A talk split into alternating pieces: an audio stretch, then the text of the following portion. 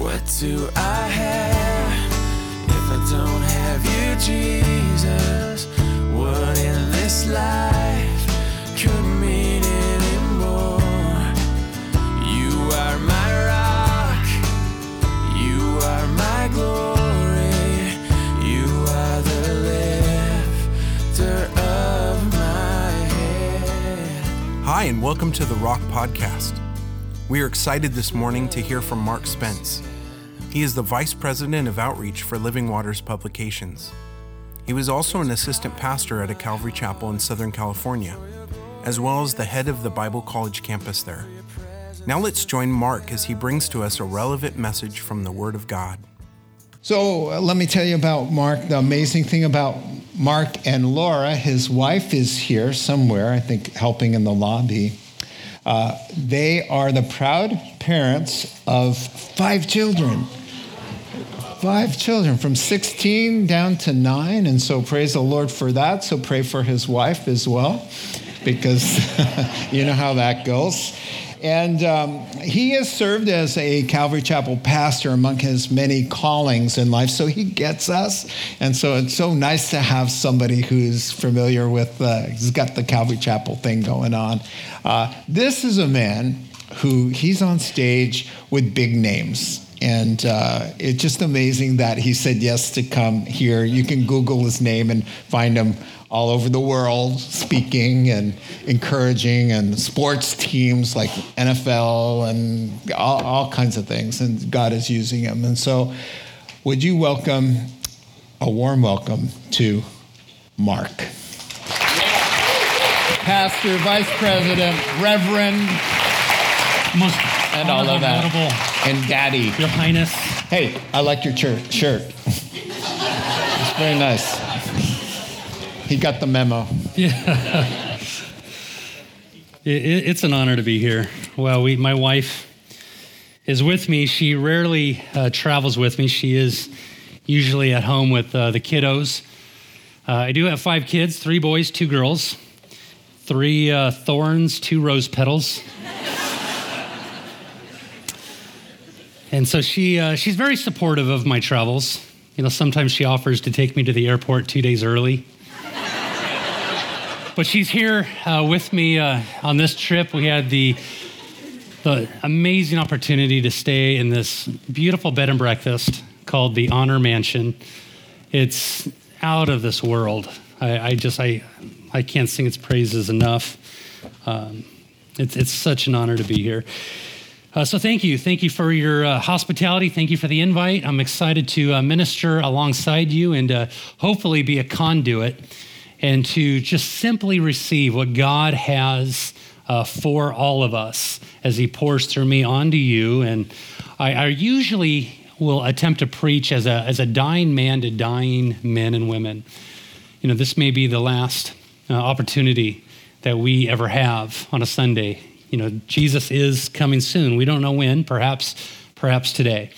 150,000 people will pass from time on into eternity today. Roughly 4,500 babies will never breathe oxygen the way you and I will today. So life is quick. We are all part of the ultimate statistic 10 out of 10 of us have an appointment with death. We will go from time on into eternity. Death will come knocking at an inopportune time for every one of us. So I trust that as we open up God's word and open up our hearts, God will be God and he'll meet us right where we're at. So let's stand for the reading of God's word. We're going to be uh, kind of springboarding off of 1 Corinthians chapter 2 verses 1 through 5. 1 Corinthians chapter 2 verses 1 through 5. So open up that app.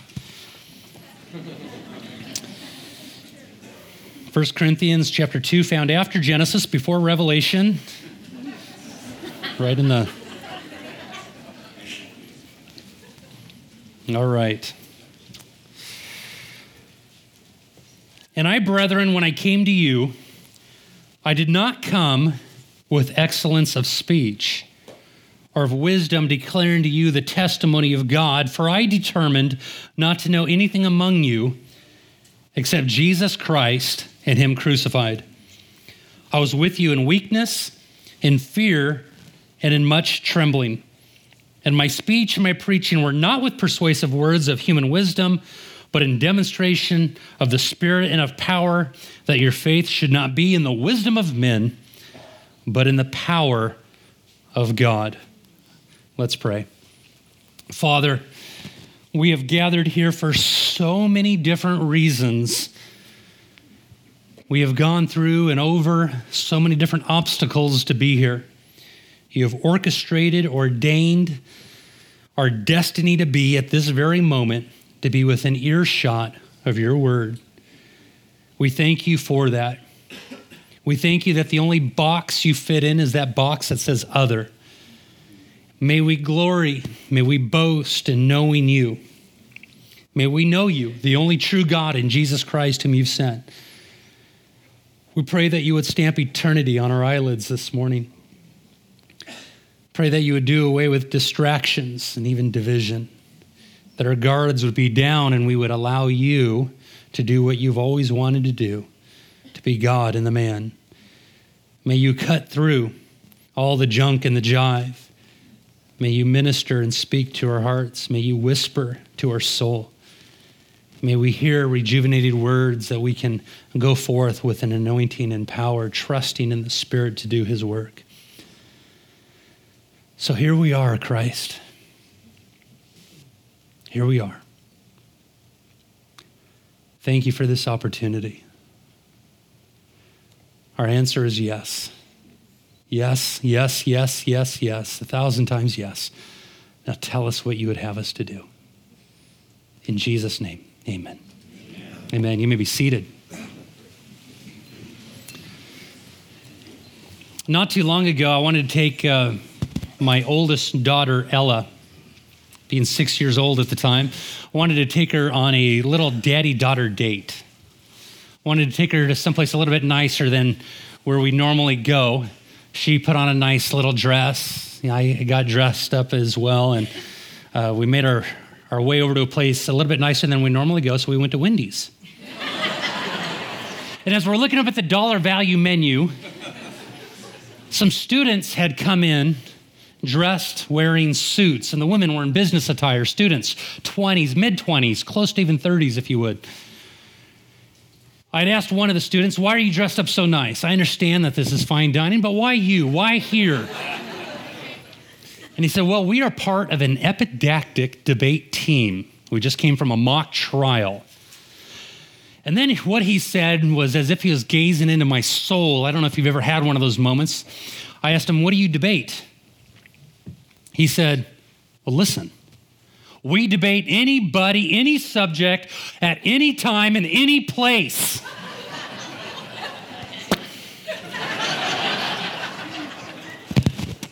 Well, you can imagine my reaction, you know. Good luck with that. right? And I, I walked away and grabbed my frosty and fries, sat down, looked over my little girl, and she's like, Daddy, you gonna go share the gospel with them? acting like I didn't hear her. I said, honey, this is daddy daughter time. I'm so excited to be here with you. Well, one of them had blasphemed really loud. Ella looks over at me and she says, Daddy, you got to go share the gospel with them now.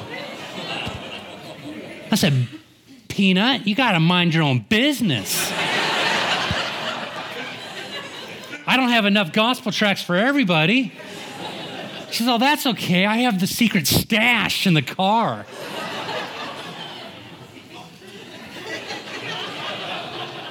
of course you do, my little homeschooled princess. We make our way out to the car, and I said, Listen, daddy's really nervous. I think we need to pray. And she's all, Daddy, there's a time to pray and there's a time to move.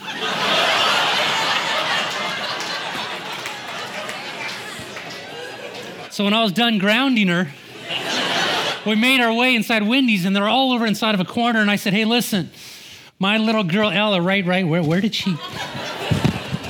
Baby, what you doing under the table? She's, I'm a scared. And I go, Is there room for dad? I am too. And I was, I was nervous. And I get nervous every time I share. Every time I go in front of a, a group of people, I get nervous. I'm nervous here to be in front of you. I really, really am. I have these pads that collect my sweat. I do. I have two layers. I have a special t shirt that have diapers under my armpit. I'm not kidding. I'm not, I can, I can, I can, it's bad. In fact, uh, if I could be transparent with you,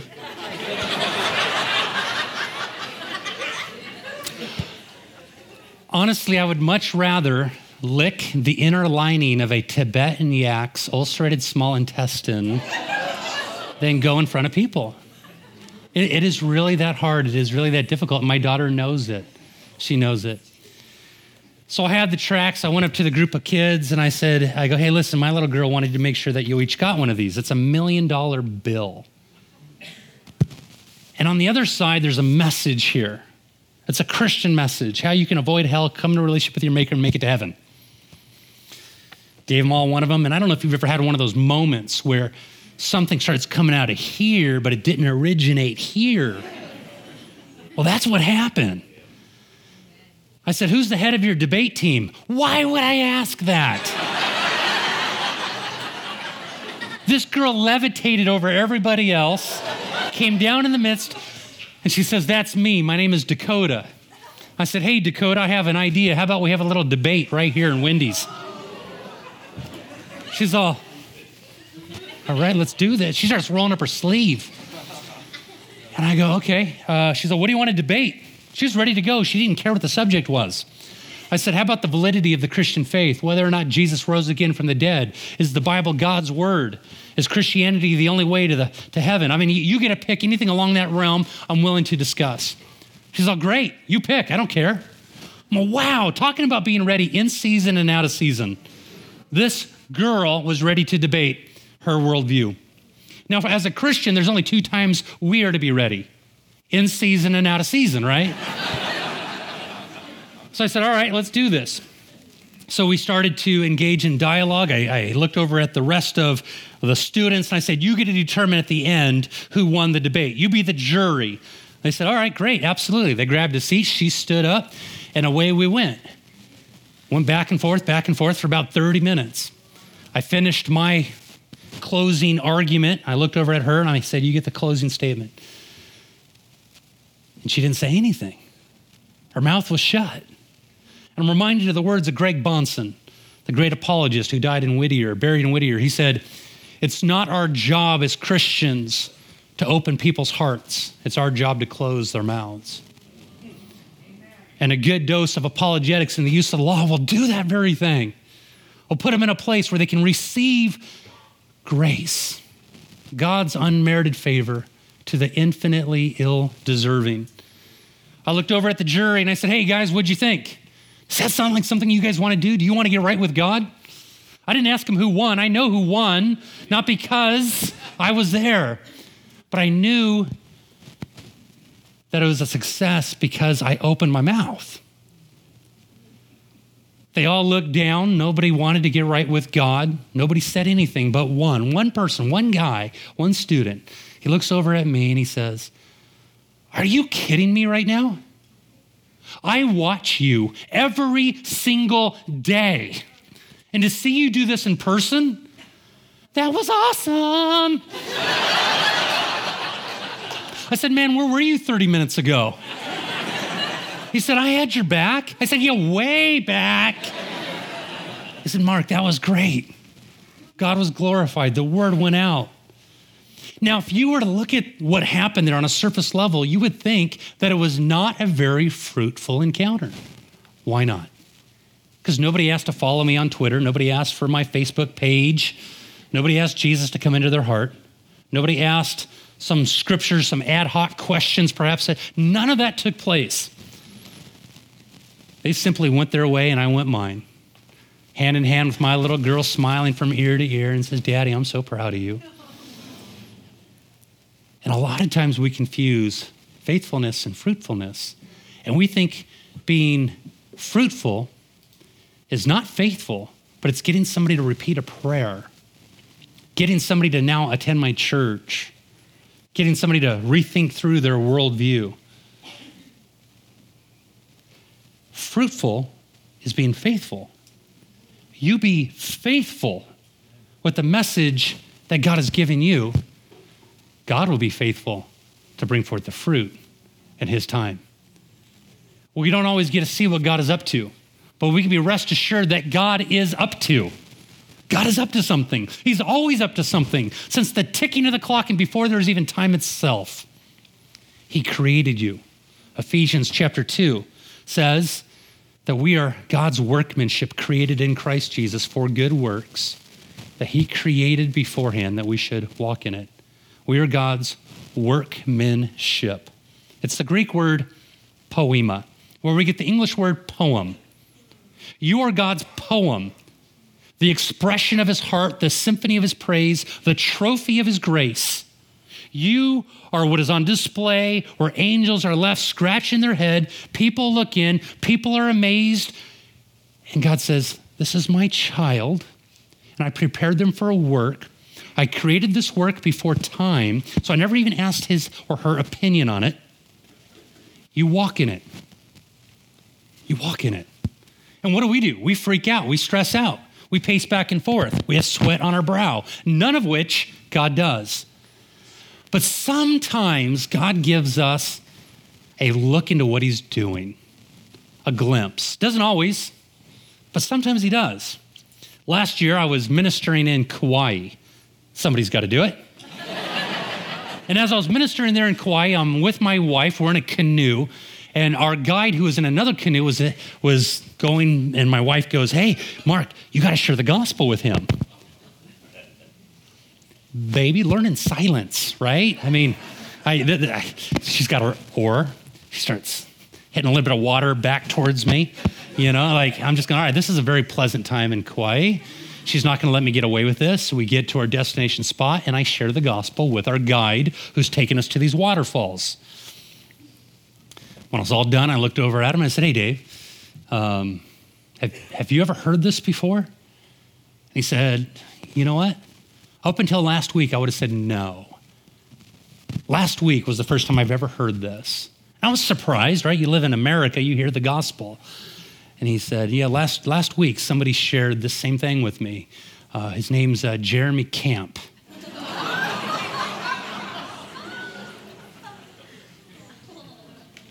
A week after Kauai, when I left, I spoke at a music festival with Jeremy Camp. So I went up to Jeremy. I said, Hey, man, um, two weeks ago you were in Kauai. He's all, You went on a little uh, canoe hike, and your guide's name was Dave.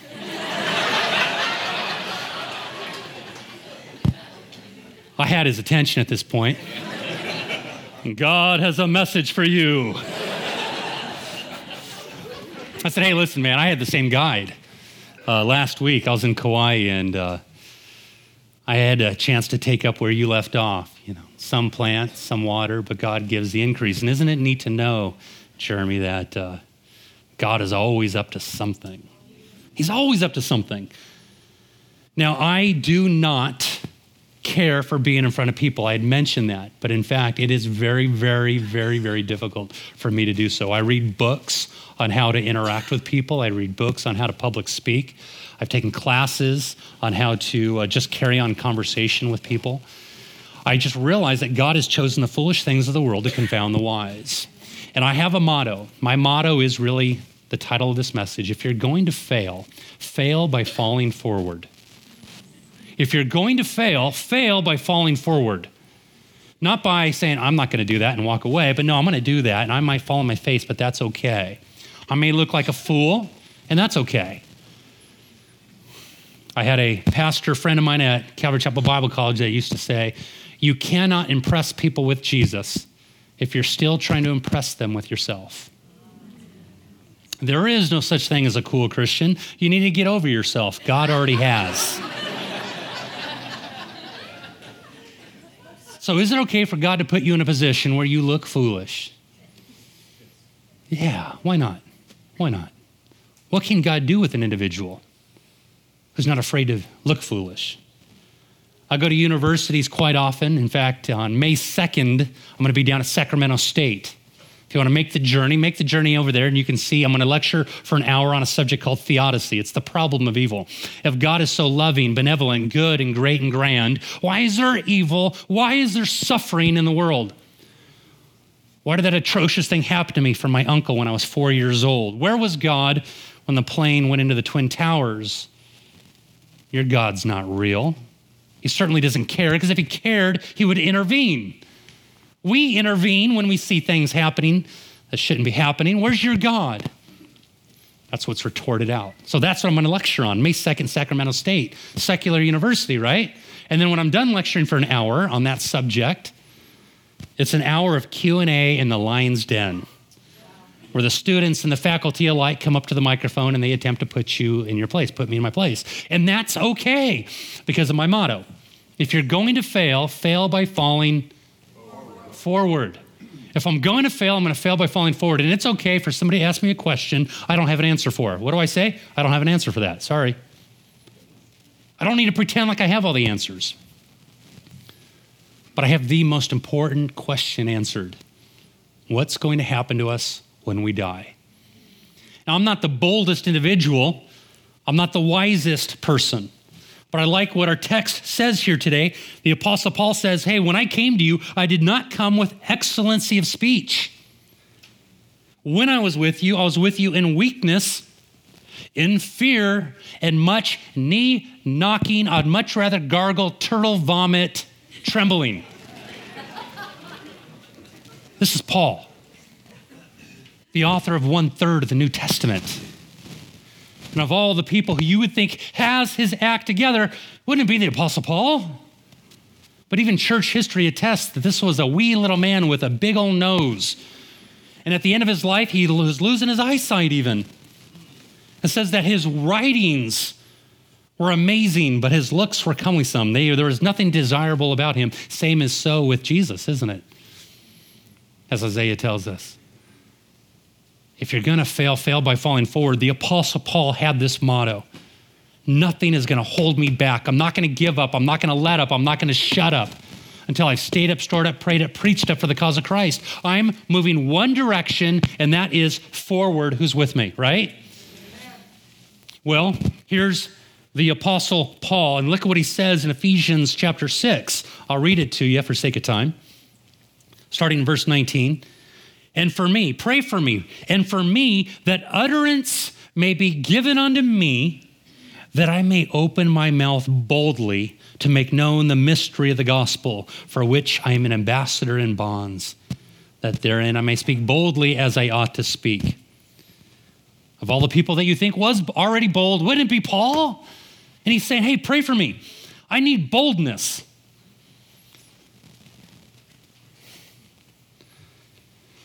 Guys, God does not call the qualified, He qualifies the called. The best ability is availability. In Mark chapter 1, Jesus said, Come after me, and I will make you to become a fisher of men. I'm not looking for fishers of men. I'm not looking for the most eloquent individual who has their act together with no terrible testimony. I'm looking for the person who's simply going to allow me to be me, let me be me in you, Christ would say. Christ in you, the hope of glory. Let me be me, you be you, and I'm going to change the world. You think of what Christ did with 12 people, one of which betrayed him with a kiss. What can he do with the people in this room? What can he do with an individual who simply says, I call heaven and hell as a witness? My life's not my own. I've been bought with a price, and what lies before me is a stewardship from the owner. And you have permission to take away my eyesight, my family, my talent, my treasure. I want my kids. I like my job. I love my wife. But Lord, none of that is mine. And I hold them like this, not like this. And I hold it like this. And whatever you want to do, God, whatever, I can see the hidden smile of God above the dark cloud in your life, whatever it is you're going through. And I see a God with endless possibilities. as the eyes of the Lord move to and fro throughout the whole earth, in order to strongly support the person who in the Hebrew it means leaning in his direction. Because God's eyes are no longer on Chuck Smith, Steve Mays, no longer on Spurgeon and Whitefield and Wesley, Moody, the Apostle Paul, Peter, James, John, Jude. They're gone. They went from time on into eternity. They ran their race, good or bad, but they're, it's done. And now it's us. It's you and I. This is it. This is the place where we've, we've come to. With all the muck and the mire in your life, all the issues, all the baggage that you've accumulated, this is who you are. But now you can say, like the Apostle Paul, if I'm going to fail now, man, I'm going to fail by falling forward. And I don't have boldness, and I have no eloquence of speech, and I have weakness, and I have much trembling. But I'm going to trust that this life is not about me, even though I'm getting older. This journey is about you. And this journey is almost over. It is. Unfortunately, we live in a world with first world problems. We get upset at microwaves because they take too long. We have closets filled with clothes, yet we have nothing to wear. Refrigerators filled with food, yet nothing to eat. We get upset that a telemarketer calls our home at an inopportune time. So much so, we get rid of our home phone to only have our mobile phone because it's only telemarketers that call us. That person has 11 items and the 10 items are less line inside the grocery store line. Oh, the wait at the restaurant, it's an hour and a half. Forget that, I'm out of here. Traffic. Ah. I leave because of traffic at 4:30 in the morning to get to work. And I thank God for the traffic. And when there's an accident, I pull over. Hey, listen, um, is there anything I can do for you guys? Here's a water bottle. Can I pray for you?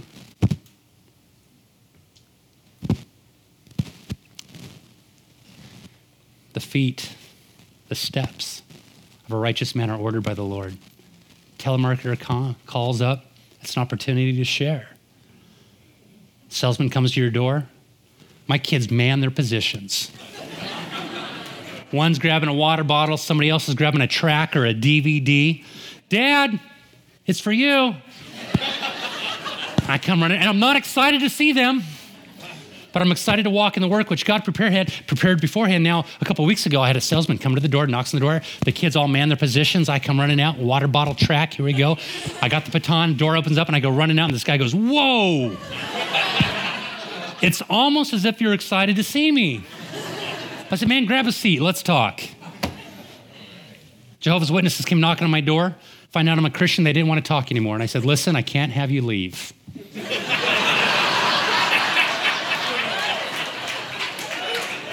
They turned around, they walked away, they went up to my neighbor. I'm right behind them. hey, Reba, they're to lie to you, and I'm just to clean up the mess. Watchman from my neighborhood. I don't, I, listen, I don't get excited to do that.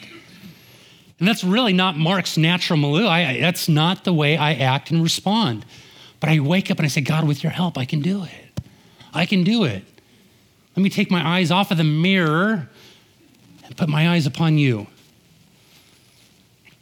A few months back, I was invited to speak uh, to the Denver Broncos. They just finished winning the Super Bowl, right? And here I go. I, am I'm, I'm there, and I go, all right, I'm gonna. I have 35 minutes to talk to these guys. I'm gonna. What am I gonna share? Let me let me pray about. Oh, the gospel. All right, yeah, that's uh, right there. That's the gospel is what they're gonna get. And I go up there and I just unleash the gospel. And this guy comes up to me afterwards. I thought when I was all done, they were going to make like a beeline to the tree line and get out of there, but they all came around me, and I find myself in the center of the defending Super Bowl champions there in the middle, and they're giving me hugs and they're giving me high fives. I, in fact, I had a friend of mine. He comes up to me. and says, all right, guy. Let, let me let me teach you how to shake their hands. Right, like the first time I met Lecrae, I went up to Lecrae, and now Lecrae, he's got this whole handshake thing going on. This rapper, right? He's going up, right? They're doing chest bumps, they're doing like all these little things. He turns over to me and he goes, "Hey, how you doing?" He just knew. He knew I'm as white as white can be. So my friends teaching me these handshakes for when I meet these guys. And one of these guys, he comes up to me, he's like this, and I go, I go, like this. I, I, I try to, I didn't know what he was doing, but I tried to like kind of get in there. He goes, No, man, I'm sick, man. I'm just saying, hey, you know. well, as you can tell, so am I. You know, just a little more up here. So, one of their defensive backs came up to me afterwards and he said, Hey, listen, man, uh, back in February, I was released from the team. I had a DUI. And then I got a uh, call from uh, Kubiak, the, the coach. And he said, Hey, man, I'm not giving up on you. You want to come back and you want to play some ball? And he said, uh, Sure. But I don't know what I'm doing here. I don't know why I'm here. And when you said that I was created for God's glory, and if you've never seen the glory of God, you're going to be mesmerized by streetlights, fireworks, shadows, mirages. When you begin to talk like that, I just begin to go, because I'm used to going inside of a stadium and they're chanting my name. They're singing my praise. The plaudits, the population, the money. And you said you were not created for yourself, you were created for God's glory. You struck a chord with me. And I went on to share with them. I said, hey, listen, guys, um, I have a Navy SEAL friend, and you guys have the same motto that my Navy SEAL friend has. Down in Coronado, there's plaques all over the place to try to keep the, the soldiers encouraged. One of the plaques says, Your only easy day was yesterday. Another plaque says, The enemy would like to thank you for not giving 100% today. Your whole life, you have said, What's next? What's next? You see, boys ask, Are we finished? Men ask, What's next? We've all been part of that PE class where the coach says, run a mile. You said, what's next? He said, hit the showers. You said, no, what's next? All right, I'm fine. I'm going to run two miles. In order to be the elite of the elite, the best of the best, you're going to go above and beyond what everybody else is doing. The boys have asked, Are we finished? I'm done doing push ups. Are we done? Is that it? 10 more push ups? One more mile? Is that it? Are we finished? But to be the best, those words, Are we finished, have never come out of your mouth. You've only said up to this point, what's next? I want to encourage you to say it one more time. Not next week, not 20 years from now, but 200 years from now, gang players, soldiers, listen, fighters, battlers, what is next 200 years from now? When you go from time on into eternity, what's going to matter? That ring that you're wearing right now? Because I guarantee you that's going to burn. What are you going to do with Jesus Christ?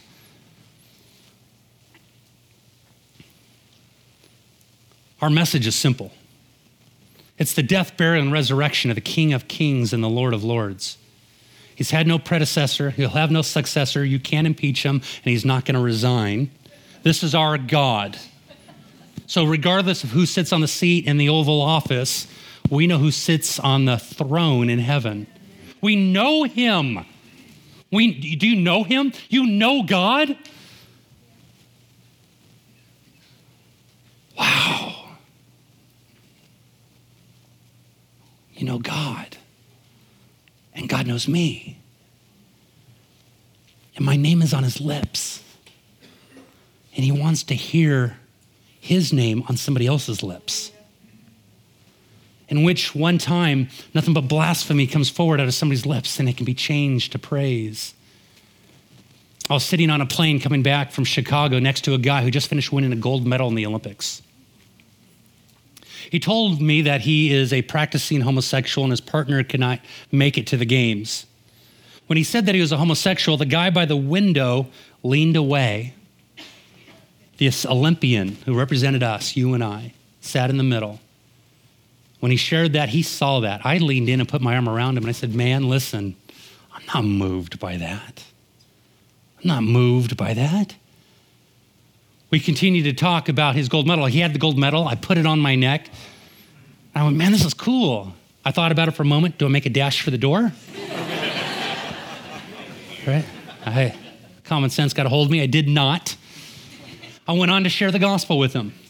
Another three hours, started answering his questions. And when we're all done, guess how many times I brought up homosexuality? Zero. The law, scripture says that the law was made for homosexual. I went through the law of God, the commandments. You shall not lie, steal, commit adultery. You shall not covet your neighbor's goods. Honor your mom and your dad. I went through the commandments, and the commandments show us that we, all of us, hetero or homo, we are all damned. When we're all done, he looked at me and he said, Man, what are you saying I need to do? And he said, uh, I, I, said, listen, man, it's, it's he goes, you, you haven't brought up homosexuality once. What are you saying I need to do about that? I said, man, it, it seems to me you know what you need to do. He said, you're right. And when I get home, if he doesn't move out, I am.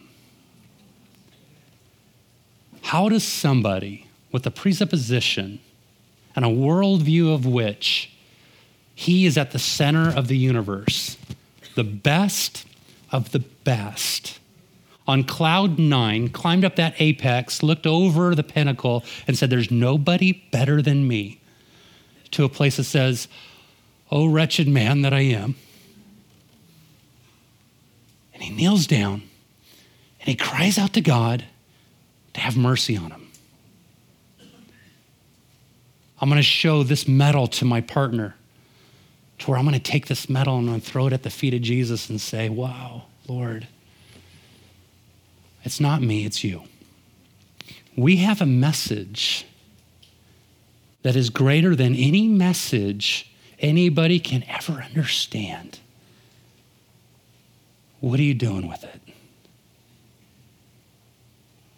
Really, what are you doing with it? The gospel is not something to be hoarded. It's something to be shared. And we cannot sit poolside as person after person falls into the pool and dies with the inability to swim.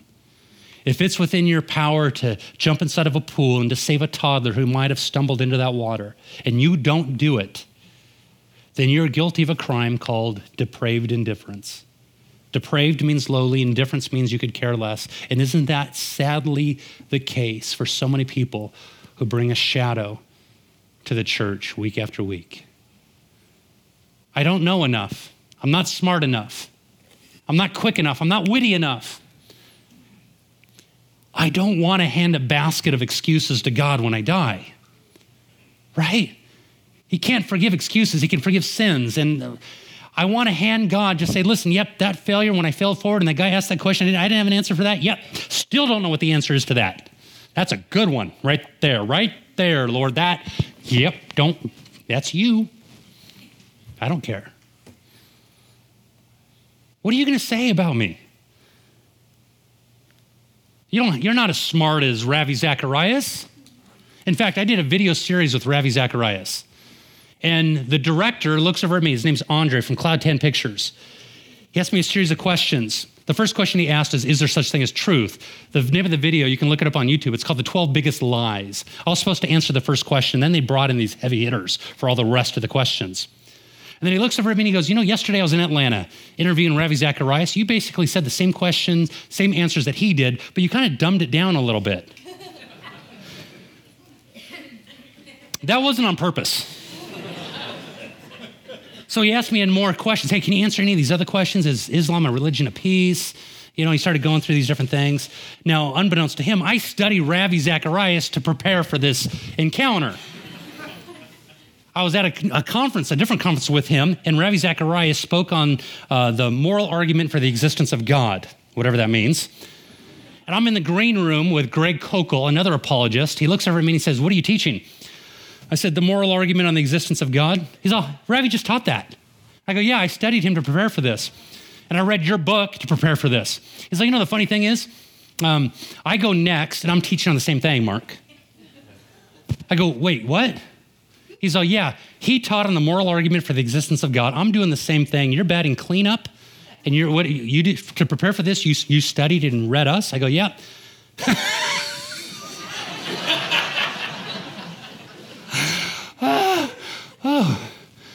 Kirk Cameron, sitting next to me, work with the guy, right? Knowing what I'm going to teach, he goes, What are you going to do?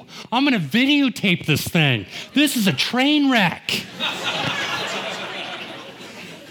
He says, Mark, I know what you need to do. You basically need to do this. You, you, you need to uh, roll up the sleeves and, and demonstrate to these people how they apply it out on the street. Forget about the ivory tower. Forget about teaching in theory. Let's, let's hit practicum. And that's what you do. You, you hit the streets, you'll go to the universities. You're not afraid of failing. And so I did. I called up my wife right before I did. I said, Baby, listen, listen, the predicament I'm in. And she's all, It's fine. Give them Jesus. Everything's fine. Give them Jesus. That's what they need. Give him Jesus. I was listening to Paul Washer, and he said, You know, I was, um, I was invited to speak at a marriage uh, conference once. I had to give 12 messages. During the Q&A of the 10th message, the question was asked, yeah, this is the 10th message you've given, and you haven't even talked about marriage yet. And this whole conference is a marriage conference. And during these 12 messages, we figured we'd learn about being uh, married and how to put up with our spouse and things like this. All you've done is talk about Jesus. He says, You know what you need inside your family, inside your marriage? You already know what you need inside your marriage, inside your family. You have enough of that. You begin to do what you already know what you're supposed to do, then we can talk. What you need is Jesus. What people need is Jesus. For I determined not to know anything among you but Jesus. Jesus Christ and Him crucified. That's it. That's the message I have for you. It's Jesus. It's Christ in you, the hope of glory. It's Jesus. That's it.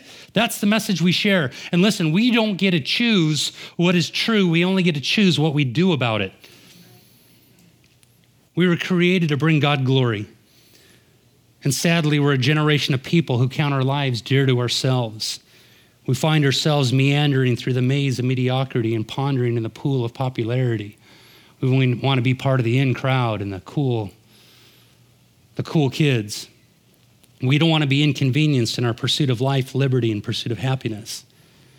The words of David Brainerd, the missionary who died at the age of 29, whose journal is the most printed book in the world outside of the Bible. When he said the words, Lord, help me not to loiter on my way to heaven. His words, though they can echo in our ears, they mean very little to our hearts. Or Jim Elliot, when he said, He is no fool who gives up what he cannot keep to gain what he cannot lose. He's the same one, Jim Elliot, who died at the hands of those from whom he was trying to proselytize. He said, Why do you need a voice when you have a verse? Why do you need God to speak to you, to tell you to go, when He's already told you to go? We say, hey, I'm willing to go. I'll go to Nepal. Should God call me to go to Nepal? I'm willing to go door to door, go to the universities. I'm willing. Should God call me to go? What we need to say is, I'm willing to stay. Should God call me to stay? In the meantime, I'm going. Justin Peters said, if you want to hear God's voice, read his word. If you want to hear his voice out loud, read his word out loud. We don't need a voice when we have a verse. Go into the highways, byways, the gutterways, compel them to come. Hey, come and learn about one who knew all about me, loved me anyways. Anything good come out of Nazareth? Hey, come and see. Come and see. Come and taste and see. See, Jesus tasted your cup of the Father's wrath. He tasted that bitterness so that you can taste and see that He's good. Our God, who knew no sin, became sin to set us free, to have a relationship with Him. Not just hell, fire, heaven insurance, but have a relationship with the one who made sunsets and surfing and seafood and sex. A God who is so out of this world that nothing can hinder them.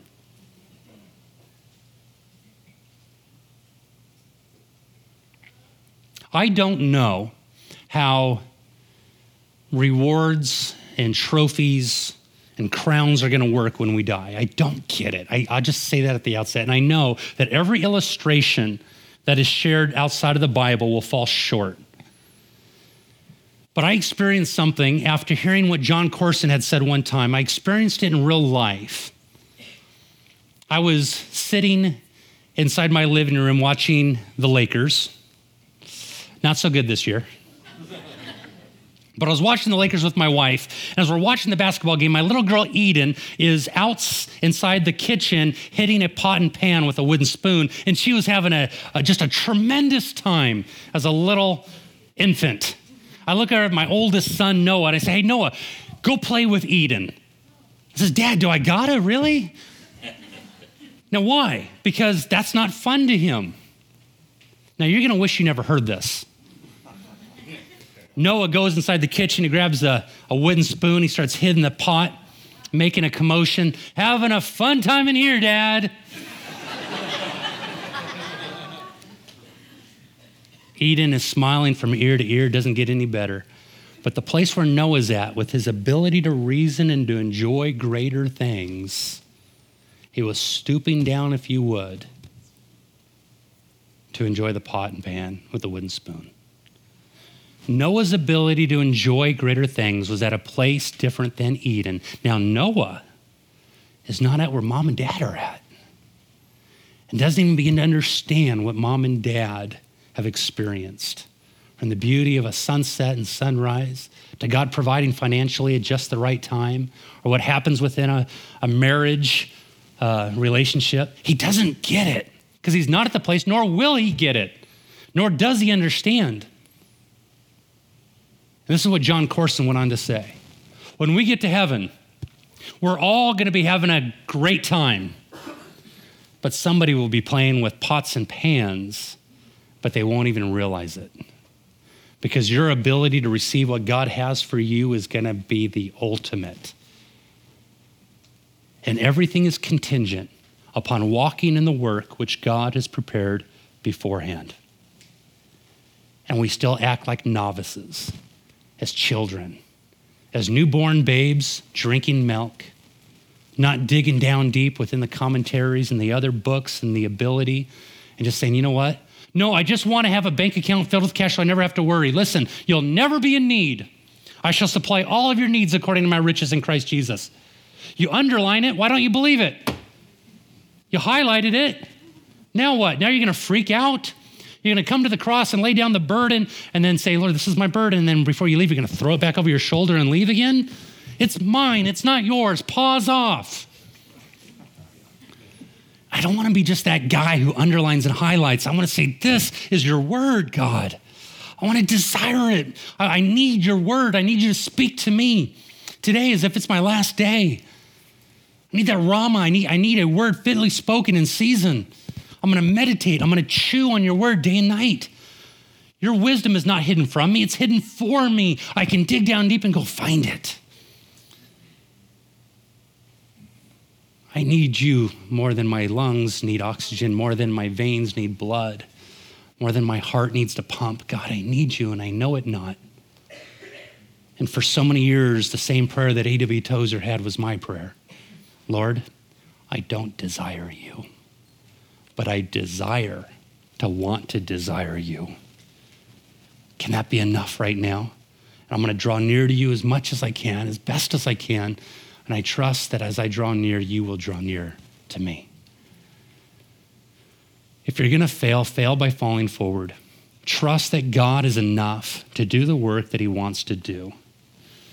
Usually, at this time, I go through and, and I share. Yeah, so here I go. I'm out of time. What time am I supposed to be done? What is it?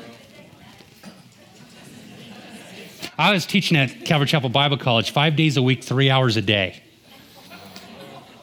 And I wouldn't give them a break. I say, if you need to take a break, just go take a break, right? Which leads me to the most embarrassing moment of my life. Let me just share that with you. Complete rabbit trail. That's the way I live my life. I was speaking at this uh, Korean uh, winter camp for the youth. And they were falling asleep. And I said, Listen, I get it. It's hot in here. If you get tired, just stand in the back. Stand in the back. And this, this is the way I pray. If I'm going to enter into serious prayer, it's not when I'm laying down. I'm not going to close my eyes. I'm going to stand. I'm going to have it be cold. I'm going to have worship music going. I'm going to be journaling. I'm going to be writing. God's speaking. I trust He's going to speak. So I'm going to write. Hey, I get it. Go stand in the back. Do what you got to do. And they kept falling asleep. So I go, you know, we're just going to close uh, here early and we'll come back for the next session, you know. And the guy comes up to me and he said something. I don't know what he said. I think he was speaking Korean. So I, I come back during the second service. They were falling asleep again. So I said, Why am I telling you this? I have no idea why I'm telling you this. So I'm, I'm standing there and they started falling asleep again. And I go, Listen, guys, you're, you're tired. Let's just finish this message off by just standing up. So you, we'll, we'll, get into this. I have an important message to share. And one of the guys says, We're not falling asleep, we're Korean. We can't open our eyes. That's the most embarrassing moment I had in the pulpit. Yeah.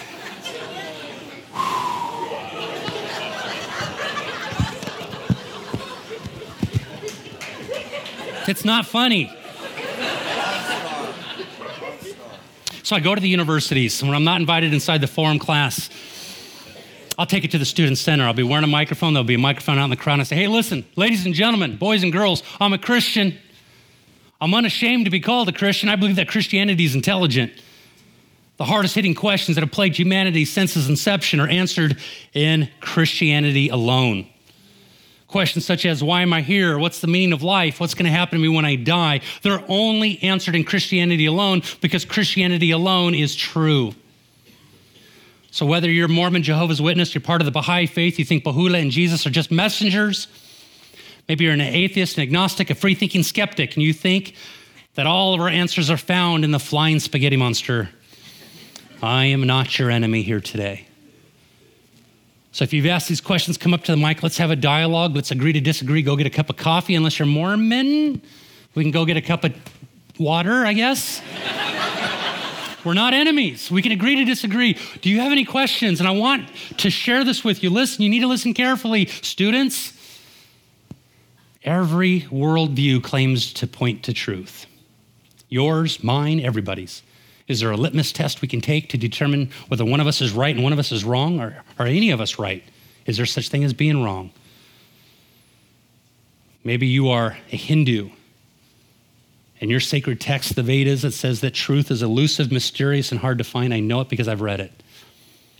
Buddha, he said, I'm still searching for the truth at the end of his life. Muhammad, maybe you're a Muslim here today he said that he pointed to the truth. But Jesus is the only one who didn't speak from authority, he spoke with authority. That was an accusation against him. Who is this man who speaks with authority, right? The prophets of old, they quote the people of old. They speak from authority, but now Jesus enters onto the scene. Hello? He didn't speak from authority, he spoke with authority. And this one with authority said, not that truth was elusive, mysterious, or hard to find. He didn't point to the truth or truth was hidden. He said, I am the way, I am the truth, and I am the life. No man comes to the Father but through me. He said, Whosoever will, let him come. If you're hungry, if you're thirsty, come and taste. Come and partake. Come behold your God. That's what I'm going to do on May 2nd at Sacramento State. That's what I just did at Tulsa University. So I did at a university in Berkeley, USC, USC. If you're going to fail, fail by falling. Say it again. Forward, forward man. Hey, we're going to fail by falling forward. I have this little exercise that I do. I open up my computer and I type out every crime I've committed against God, every sin, every blotch against Christianity, and I write them all out. I type them there and then I highlight them all and I blow them up and they're huge and big and they're right in my face. And I lay out the, the, the commandments that I've broken. I stare at it and I weep at it and I'm ashamed of it. Up comes this little window. Would you like to save your work?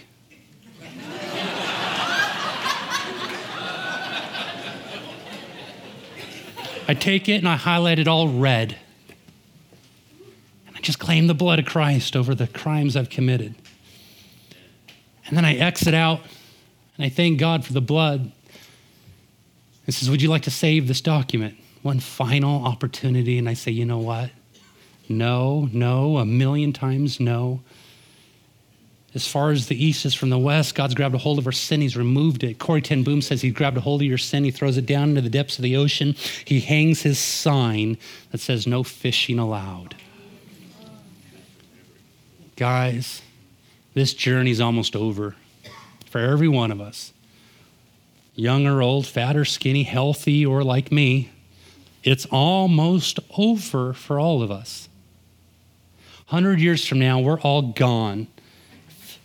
If God doesn't take us one way, He's going to take us another way. We're going to be gone.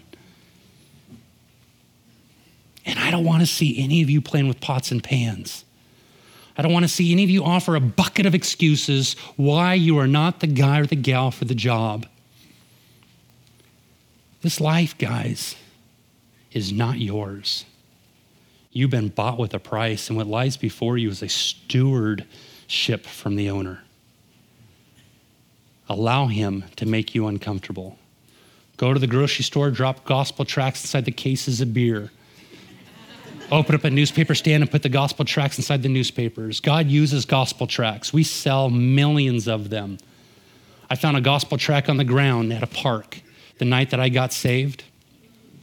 I was going to steal thousands of pairs of Levi jeans from a store called Miller's Outpost in Fountain Valley, California.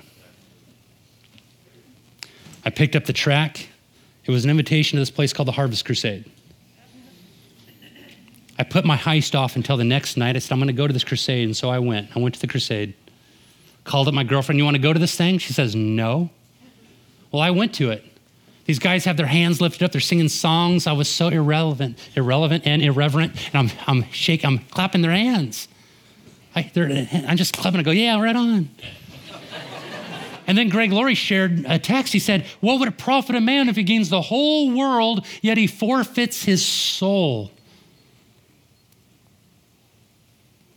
God uses gospel tracts. So should we. The best man at my wedding was the leading drug dealer in Southern California, dealt with the Mexican mafia, became a pastor at Calvary Chapel, Newcastle upon Tyne, outside of Scotland in England. When I was at Calvary Chapel Bible College with him, he thought he was Jesus. He took so many drugs. Sitting down with Larry Taylor, he had to convince him that he was not Jesus. These are the types of people God will use. By the time he left the Bible college, he no longer thought he was Jesus, but he thought he was Adam incarnate. How do you graduate? Listen, God uses the foolish things of the world to confound the wise. You have no excuses. Stand before uh, stand before God, stand up, speak up, and say, God, listen, I know you can use the most unlikely characters. I know you can use me, and then move forward. Be faithful to small things in life because, truth be told, there's no such thing as a small thing. That small thing in your life is the biggest thing known to man inside your life. You be faithful with that, and God will open up doors. Amen? Amen? Amen. Let's pray, and then I want to share something. Father, thank you so much for these dear people that are in here my brothers, my sisters, uh, people who would perhaps even call me uh, their enemy. But I thank you I thank you for the work that you're doing inside of our hearts, our lives. And Lord, we echo the same prayer that no matter how much it hurts, no matter how much we kick and scream, never, ever let us be out of your will.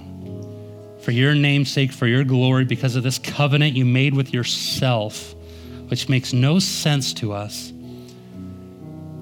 We are your beloved, we are your child. You no longer call us servant, you call us your friend.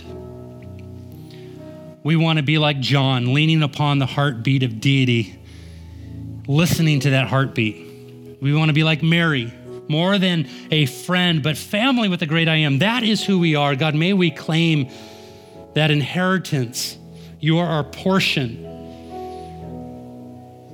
You are so kind, altogether lovely, and altogether different.